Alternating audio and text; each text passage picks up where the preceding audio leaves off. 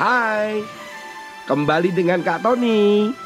Kita akan membedah, membuka, belajar tentang kitab Amsal yang ditulis oleh Raja Salomo. Agar kita mendapatkan hikmat pengetahuan dalam menjalani kehidupan ini. Dibawakan oleh Kak Tony.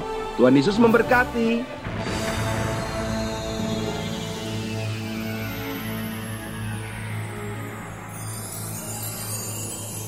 Ayo kita tebak-tebakan yuk.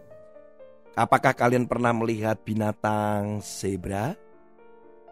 Ya, kalian pasti pernah melihat atau mungkin pernah menonton film tentang fauna atau tentang binatang-binatang begitu. Nah, zebra itu adalah binatang yang banyaknya itu ada di Afrika. Nah, tebakannya bukan masalah pernah melihat binatang zebra atau banyaknya binatang zebra ada negara mana. Bukan, bukan, bukan. Ini akan menjadi tantangan kalian. Kak Tony mau tanya, zebra itu sebenarnya warna aslinya putih bergaris hitam. Saya ulang.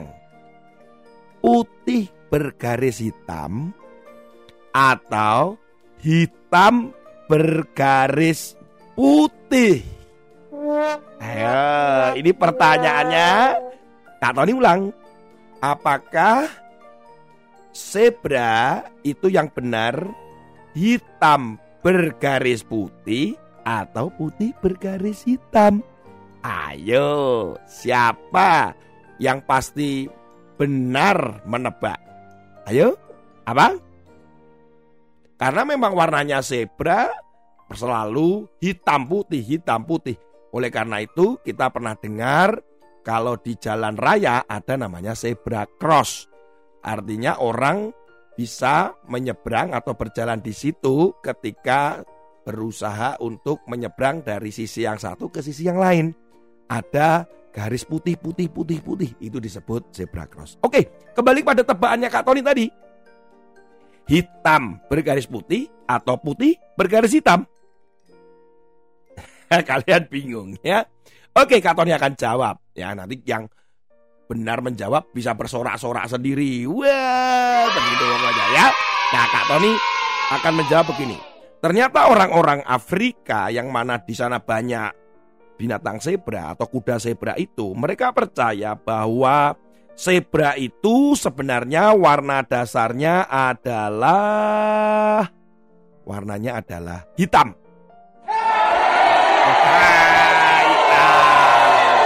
Jadi warna bulu-bulunya itu sebenarnya hitam. Hal itu dikuatkan oleh para peneliti atau pengamat binatang bahwa zebra itu sebenarnya warnanya hitam dengan belang warna putih.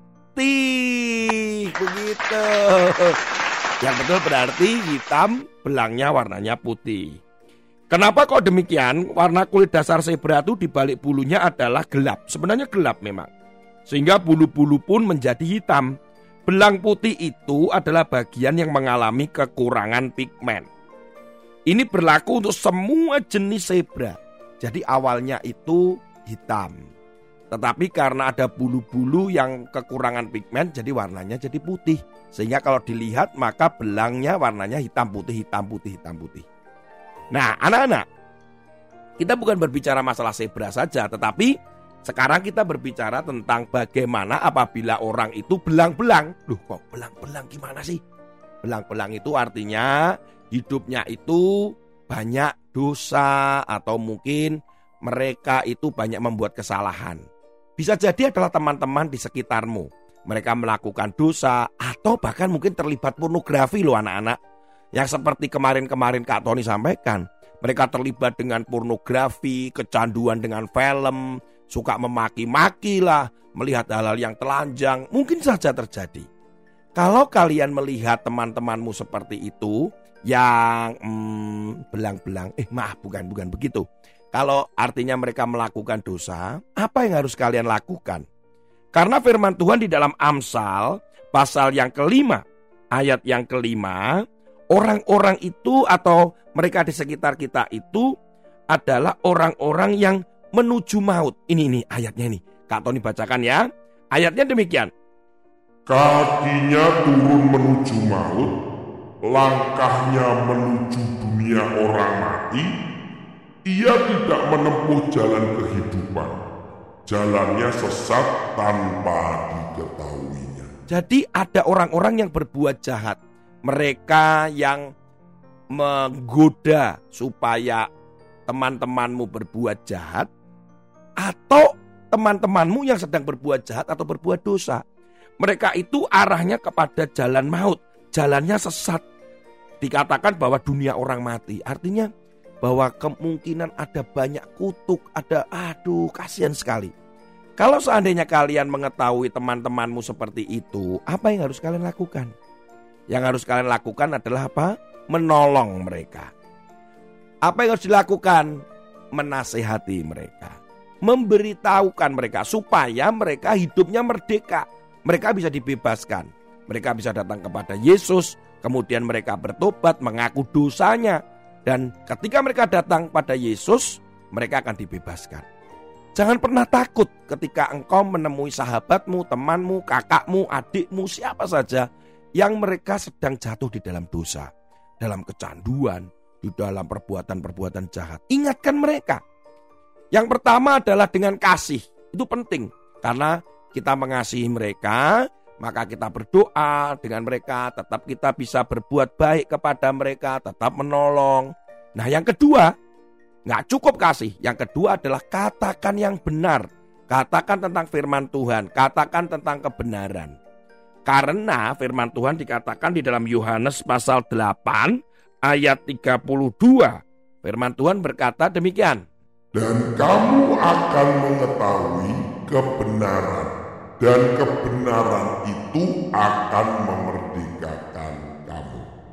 Jadi kebenaran yang kita sampaikan, Yesus yang kita sampaikan tentang keselamatan itu kuasanya, kuasa yang di mana Yesus mati untuk menebus dosa mereka, di situlah yang memerdekakan.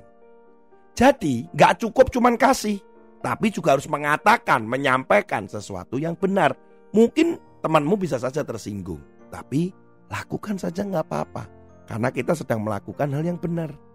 Supaya teman-temanmu, orang-orang di sekitarmu yang terikat, yang kecanduan, yang berdosa atau tergoda oleh dosa, mereka bisa dibebaskan. Ayo berani. Mungkin ada temanmu, sahabatmu, kakakmu, adikmu, atau mungkin asisten rumah tangga di rumahmu, atau juga mungkin siapa saja. Ayo, tetapi harus dengan kasih loh, dengan kasih dan harus mengatakan yang benar. Yuk, ini menjadi tantangan kalian berikutnya. Tuhan Yesus memberkati. Sampai ketemu dengan Kak Tony. Jangan lupa ini menjadi tebakan yang menarik juga. Zebra itu warna dasarnya putih atau hitam? Bisa ditanyakan kepada temanmu atau saudara-saudaramu yang lain. Tuhan Yesus memberkati. Haleluya.